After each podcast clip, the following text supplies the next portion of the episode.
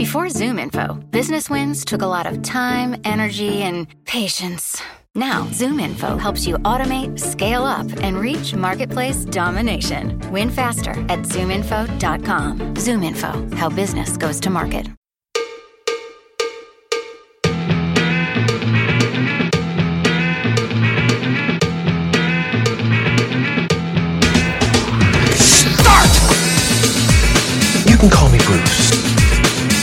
Bruce Nolan is standing by. Hey, Wacky Bruce! Coming to you from an undisclosed location, this is the Bruce Exclusive.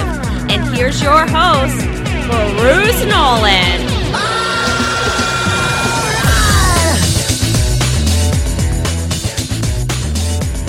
Ladies and gentlemen, boys and girls, children of all ages, welcome to the Bruce Exclusive, a Buffalo Rumblings podcast. I am your host, Bruce Nolan. You can find me on Twitter and Instagram at Bruce Exclusive. It is wonderful to be here with you today on this Thursday episode of the Bruce Exclusive. Although I must admit, if I sound a little odd, if I sound a little sluggish, if I sound a little slow, it is because I just finished consuming an inordinate amount of barbecue.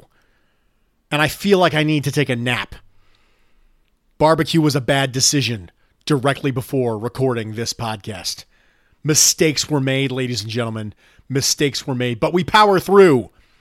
We power through because I love you. That's really what this is all about. Love is synonymous with sacrifice. How much you love something is directly correlative to what you are willing to give up for it. And I'm willing to give up my comfort to power through because we have important things to talk about. And today, I've been really excited about doing this episode. Ever since I scheduled it out, I thought, you know, this is going to be something that I'm going to enjoy. This is a very Bruce ish sort of episode. And what we're going to talk about is the concept and the potential predictability of defensive regression in the NFL. So, I have oftentimes said that I'm not really a Bills guy. I'm a football guy who happens to like the Bills, right? That's really what this is. I, I love the sport. The Bills are part of that love, but I didn't grow up in Buffalo and have it be part of my emotional uh, fiber the way that other people did.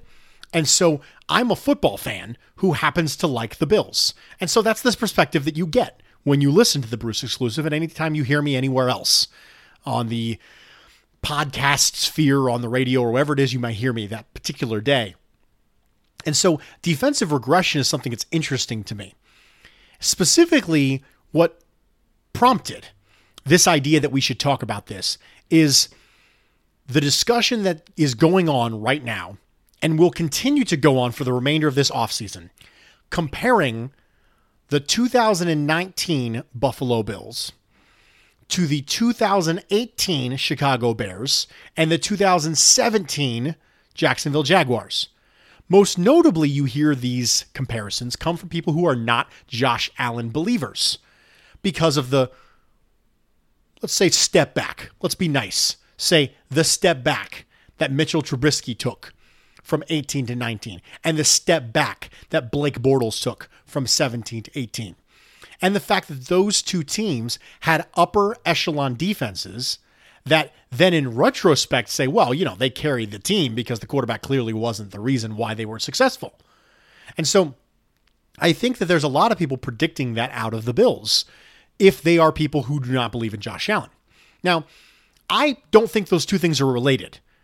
I, I think that whether or not you believe in Josh Allen or not, you can still isolate whether or not you think the defense is primed for aggression.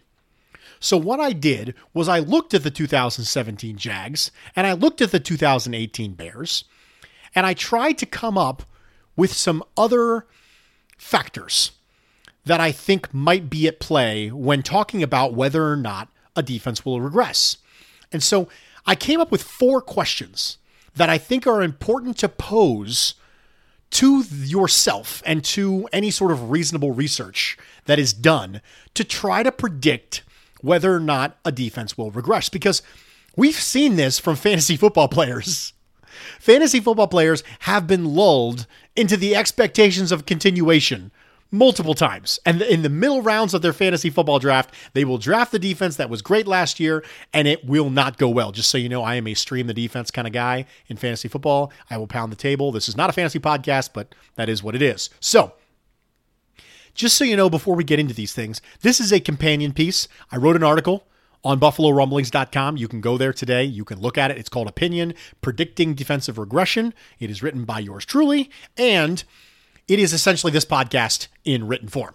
So, in the event that you wanted to read through this, see if it stuck differently, go ahead and do it that way. So, the first question that I think is important to frame to a defense when looking at their past year to determine whether or not their next year will be a regression is this Was their adjusted sack rate unsustainable? Now, adjusted sack rate is important to set some set the table here a little bit. It's a footballoutsiders.com statistic and it measures what percentage of pass plays end in a defensive sack or an intentional grounding penalty, which of course has the same negative impact on an offense that a sack has. And it adjusts for down distance and opponent. The NFL average for this statistic typically ranges between 6.0% and 7.5%. One of the things that's interesting is that if you have a adjusted sack rate that is far outside, very significantly outside that boundary, those little bumpers I just set up, 6.0, 7.5 then typically that means one of two things is happening. Number one, you are acquiring pressure at an unsustainable rate. Very rarely are you going to get pressure on 50% of the snaps, something ridiculously high. The second thing that might be happening is that the pressure to sack ratio is off. I mentioned this when I talked about Jordan Phillips and how I did not think that his sack number was sustainable because he got a sack on a staggering percentage of his pressures last year.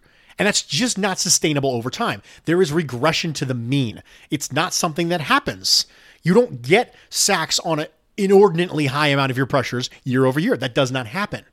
So in 2017, the Jacksonville Jaguars had a 9.1% adjusted sack rate. This is when they were Sacksonville. This level of sack, sack production is basically impossible to sustain. Number one, pressures themselves have variance and pressure to sack ratio has variance and it will normalize. So if your defense was successful, and one of the reasons your defense was successful is because your adjusted sack rate was far and above anything that would be considered to be reasonable in the NFL. It will normalize. It will regress to the mean. You're not going to keep up a 9.1 adjusted sack rate forever. That's not going to happen. So when it does, the defense has a chance to regress. The second question that I think is important to ask a defense to figure out whether or not they're primed for regression is was the defensive success due in large part to turnovers and or defensive touchdowns. Now we look at the 2018 Chicago Bears. They led the league in turnovers forced, 36. They led the league in interceptions, 27. And they led the league in interceptions returned for touchdowns, five. Scoring five touchdowns on interception returns in a single season is unbelievable, ladies and gentlemen. That is way high. And it's almost impossible to replicate the next year. Turnovers are very, very random. They just are. And we don't want to admit that. We want to say, no, you know, we, we, we practice forcing the ball out and making sure we get the right coverages and, you know, making plays on the ball. We, I, I get that.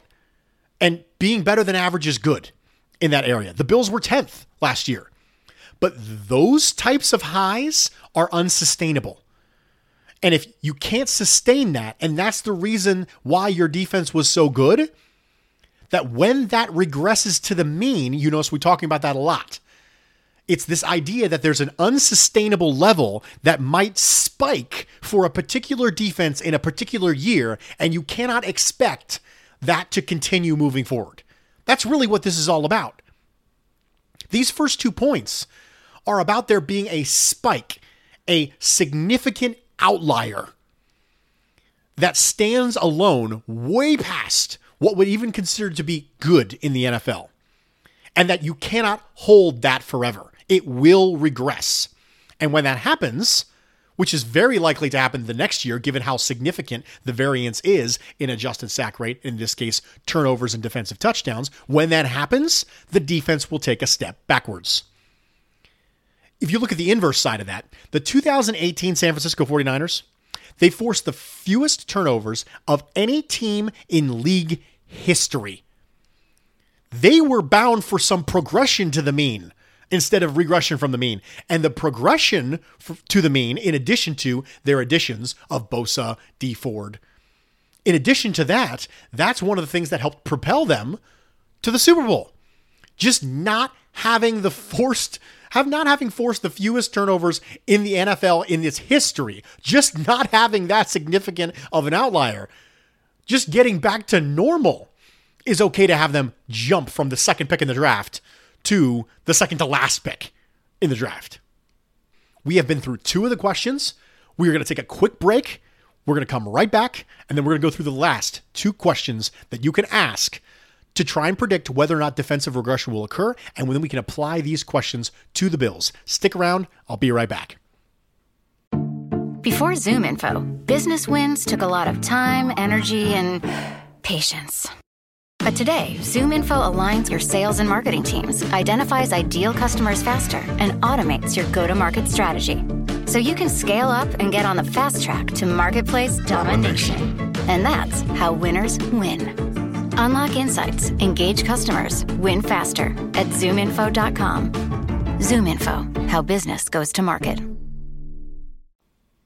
Welcome back, ladies and gentlemen, boys and girls, and children of all ages. My name is Bruce Nolan. This is the Bruce exclusive, and we are jumping right back into things. We are discussing the four questions you can pose to a defense to attempt to accurately predict within a reasonable degree of certainty whether or not that defense will regress the next year. The first question was Was their adjusted sack rate unsustainable?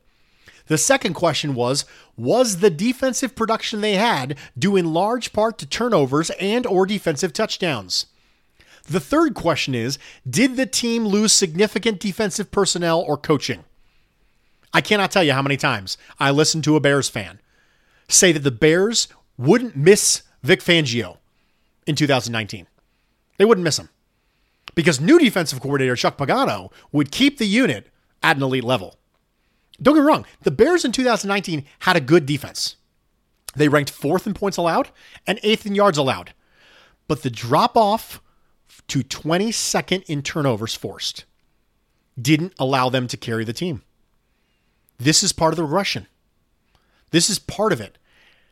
If you lose significant de- defensive personnel, if they were a significant reason why your defense was successful and they walked, or if you had a coaching change, that matters. Because we talk about carrying over defense year over year. If the scheme is different, that scheme being different touches every other part of the defense. The scheme being different can contribute to the adjusted sack rate being lower. The scheme being different can contribute to the defensive production that was based on turnovers no longer being a thing anymore. The scheme touches everything. The coaching touches everything. There's a ripple effect from a loss of coaching. There's a ripple effect from a loss of a significant piece of defensive personnel. So that's the third question you have to ask.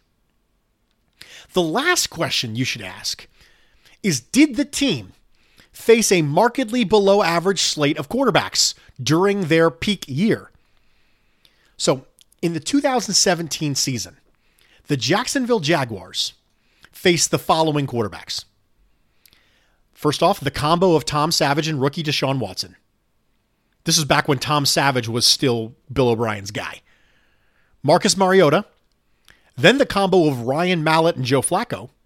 Josh McCown. Ben Roethlisberger. Jared Goff. Jacoby Brissett. Andy Dalton. Philip Rivers. DeShone Kizer, remember him? Blaine Gabbert. Russell Wilson. Jimmy Garoppolo. It's not a great list by any means of any, you know, when we consider that to be a murderer's row of quarterbacks, there are some good quarterbacks on that list, but it's kind of offset by Jacoby Brissett times two, DeShone Kizer, Blaine Gabbert, Josh McCown, Tom Savage, Ryan Mallett. Those are not ideal quarterbacks, and they can allow a defense to feast. The 2018 Jaguars, on the other hand, faced Eli Manning, Tom Brady, Marcus Mariota, Sam Darnold, Patrick Mahomes, Dak Prescott, Deshaun Watson, Carson Wentz, Andrew Luck, Ben Roethlisberger, Josh Allen, Josh Johnson, Ryan Tannehill. That's a better group. I would argue that just changing from Jacoby Brissett times two, you'll notice that Jacoby Brissett times two because they're divisional opponents, so they play the Colts twice. Just swapping from Jacoby Brissett times two to Andrew Luck times two, that's enough to swing the list very significantly. I mean, that's one eighth of your entire games. Went from, uh, you know, eh, quarterback to a, a really good quarterback. That by itself was enough. You also had Patrick Mahomes and Dak Prescott and Carson Wentz. Now you had Josh Johnson and you had Ryan Tannehill and you had Josh Allen when he was a rookie. But it's still not as low of a low as DeShone Kizer, Blaine Gabbert, Jacoby Brissett, Ryan Mallett, Josh McCown, Tom Savage. The 2017 Jaguars had an opportunity to beat up on some lesser quarterbacks because Russell Wilson actually played well against them. Now, Ben Roethlisberger didn't play well against them in 2017. That was the famous five interception game from Ben Roethlisberger. But that stuff matters. So, to recap, the four questions that you should ask of a defense to determine whether or not they will potentially regress is number one, was the adjusted sack rate they had unsustainable? Number two, was the defensive production that they had due in large part to turnovers and or defensive touchdowns? Number three, did the team lose significant defensive personnel or significant defensive coaching? And number four, did the team face a markedly below average slate of quarterbacks? During their peak year. Now, how do we outline these things as they relate to the Buffalo Bills? Can we project, can we predict on this show right now whether or not there is a chance of regression? Now, it's important to note there's always a chance of a regression, ladies and gentlemen. This is a probability calculation. That's what we're doing. We are trying to figure out what is the probability of a significant regression. This is football. Nothing's black and white, everything's grays. And so we're going to go through these questions and apply them to Bills. The first thing was the adjusted sack rate unsustainable? Buffalo's adjusted sack rate in 2019 was 13th in the league at 7.2%. The average was 7.0%. I don't see a problem there. I don't think that's unsustainable. If anything, it might get better this year. Mario Addison, I think we can argue, is a better pass rusher than Shaq Lawson. I don't think that's crazy. Now, the age might catch up with him, but he's had a much more significant track record of success when it comes to rushing the passer. Number two, was the Bills' defensive production due in large part to turnovers and or defensive touchdowns? The 2019 version of the Bills' defense ranked 10th in the league in turnovers forced. That's not crazy unsustainable. They did not score a defensive touchdown. So, no, there's no concerns that they'll be the 2018 Chicago Bears defense. Number three, did the team lose significant defensive personnel or significant defensive coaching? Okay, so they saw starters Jordan Phillips and Shaq Lawson leave in free agency, but they replaced them with Mario Addison, Vernon Butler, and Quinton Jefferson. Now they lost their defensive line coach, Bill Teerlinck, and they replaced him with Eric Washington, who a lot of people think is an upgrade. It is my personal opinion that at worst case, that's a wash, but I would argue that constitutes an overall upgrade. So my answer to that question is no. They did not lose significant defensive personnel or significant coaching in the sense that it would contribute to a significant defensive regression. The fourth question Did the team face a markedly below average slate of quarterbacks last year? Well, let's take a look. In 2019, the Buffalo Bills faced the following quarterbacks Sam Darnold, Eli Manning, Andy Dalton, Tom Brady, Marcus Mariota, Ryan Fitzpatrick, Carson Wentz, Dwayne Haskins, Baker Mayfield, Brandon Allen, Dak Prescott, Lamar Jackson, Duck Hodges. In 2020, the Bills are currently scheduled to face the following quarterbacks. Now, we know full well things can change. They changed a lot for the Bills. We thought we were facing Roethlisberger, we got Duck Hodges. We thought we were facing Flacco, and we got Brandon Allen. We thought that we might be facing Alex Smith or maybe somebody with the Redskins like maybe Colt McCoy, maybe Case Keenum. We didn't know really who the, the Redskins quarterback was going to be. Probably not Alex Smith. He wasn't going to be recovered by then. But things can change. We know that. But in 2020, they're scheduled to face the following quarterbacks Sam Darnold, Ryan Fitzpatrick, Jared Goff, Derek Carr, Ryan Tannehill, Patrick Mahomes, Jarrett Stidham. I am operating under the assumption right now that Jarrett Stidham will be the starting quarterback for the New England Patriots. That could be Brian Hoyer, but I'm I'm putting that down as a Stidham right now. Russell Wilson, Kyler Murray, Tyrod Taylor, of course, at that time, they have a rookie quarterback in the wings who might be starting at that point for Tyrod Taylor. Jimmy Garoppolo, Ben Roethlisberger, and Drew Lock. I think the 2020 group of quarterbacks the Bills are going to face is better than the 19 quarterback. I do. So I would say at this point, there is a a clear difference in my opinion between the quarterbacks that the Bills faced in 2019 and the quarterbacks they're going to face in 2020. So I think that that's something to consider. Based on the answers to the questions I just gave, I would say at this point it is unlikely that the Bills will experience regression, at least not to the same level that the 2017 Jags and the 2018 Bears experienced. Because the only spot I see as a potential for regression is in the fact that they're facing a stronger, in my opinion, group of quarterbacks in 2020 than they faced in 2019. But that by itself is not enough to give me concern. I think that there are clear reasons for the 17 Jaguars and the 18 Bears to have had regression. And I think that the comparison between the 17 Jaguars and the 2018 Bears and the 2019 Bills is lazy. That's what I think.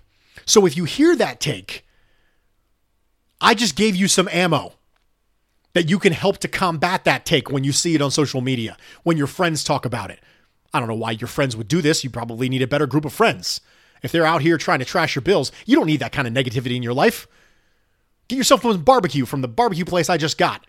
Power your way through a podcast. You don't need that. You need some pulled pork instead, some mac and cheese, some baked beans. You don't need that nonsense because it's lazy.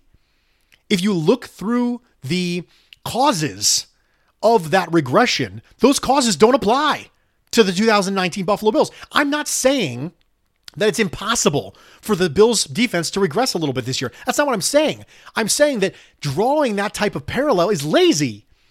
It's just lazy. It's because you don't want to do the necessary work to figure out why those defenses regressed and you don't like Josh Allen. Listen, I have never been confused for a guy who's pounding the table for Josh Allen. Anyone who has ever listened to me will tell you that I am not of the opinion right now that it's 100% lock that Josh Allen's the guy. I'm willing to wait and see. I'm willing to listen. I'm willing to watch. I think he's improved. But the vast majority of the time, those comparisons come from the people who are really comparing Allen, Trubisky, and Bortles. They're not really comparing the defenses. They say they are comparing the defenses, but they're not. They're really comparing the quarterbacks. So call them out on their nonsense when they say that and understand that there are reasons why the Chicago Bears were unable to sustain that level of success. There are reasons why the Jaguars were unable to sustain that level of success. In addition, the Bills have already sustained that level of success. This is my final closing argument. I thought last year was going to be the year for regression for the Buffalo Bills defense. What happened there? I would make an argument they were better in 19 than they were in 18. Leslie Frazier and Sean McDermott have proven that they can carry over defense reasonably year over year. I'm not saying it's going to be top five every single year, but it can be good enough to help get you to the playoffs. You're going to need a quarterback. You can't survive on that forever. Maybe one shining moment, one glorious year, you can survive on it. And that's what the Jaguars did. And that's what the Bears did. But that's not the Bills. That's not the Bills' MO. That's not what they've proven to do. And none of the things that made those defenses great, the Jaguars and the Bears, are the same things that made the Bills defenses great, which are prone to regression. It's just lazy.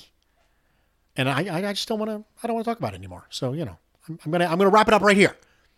I got off my soapbox. I'm digesting my barbecue. Thank you so much for joining me for this edition of the Bruce exclusive.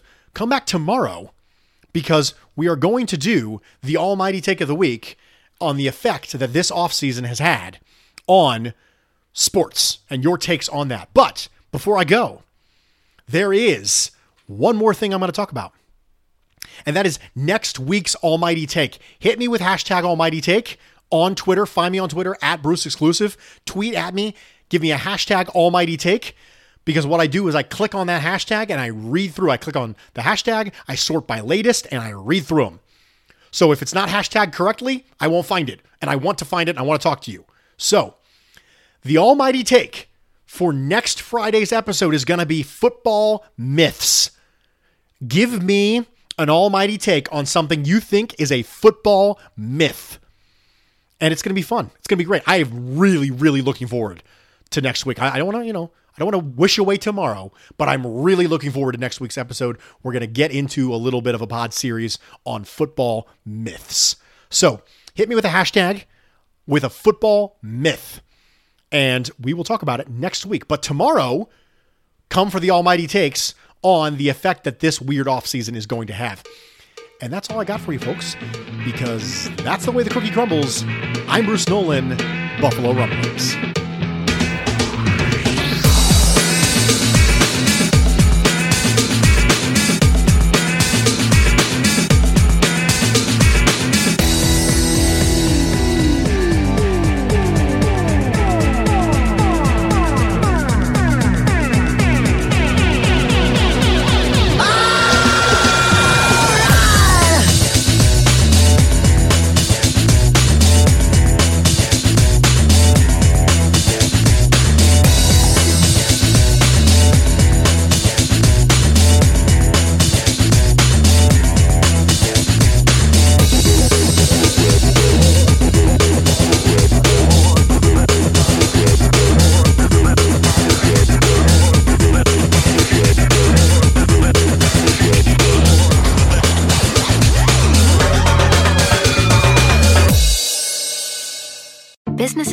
Always needed customers.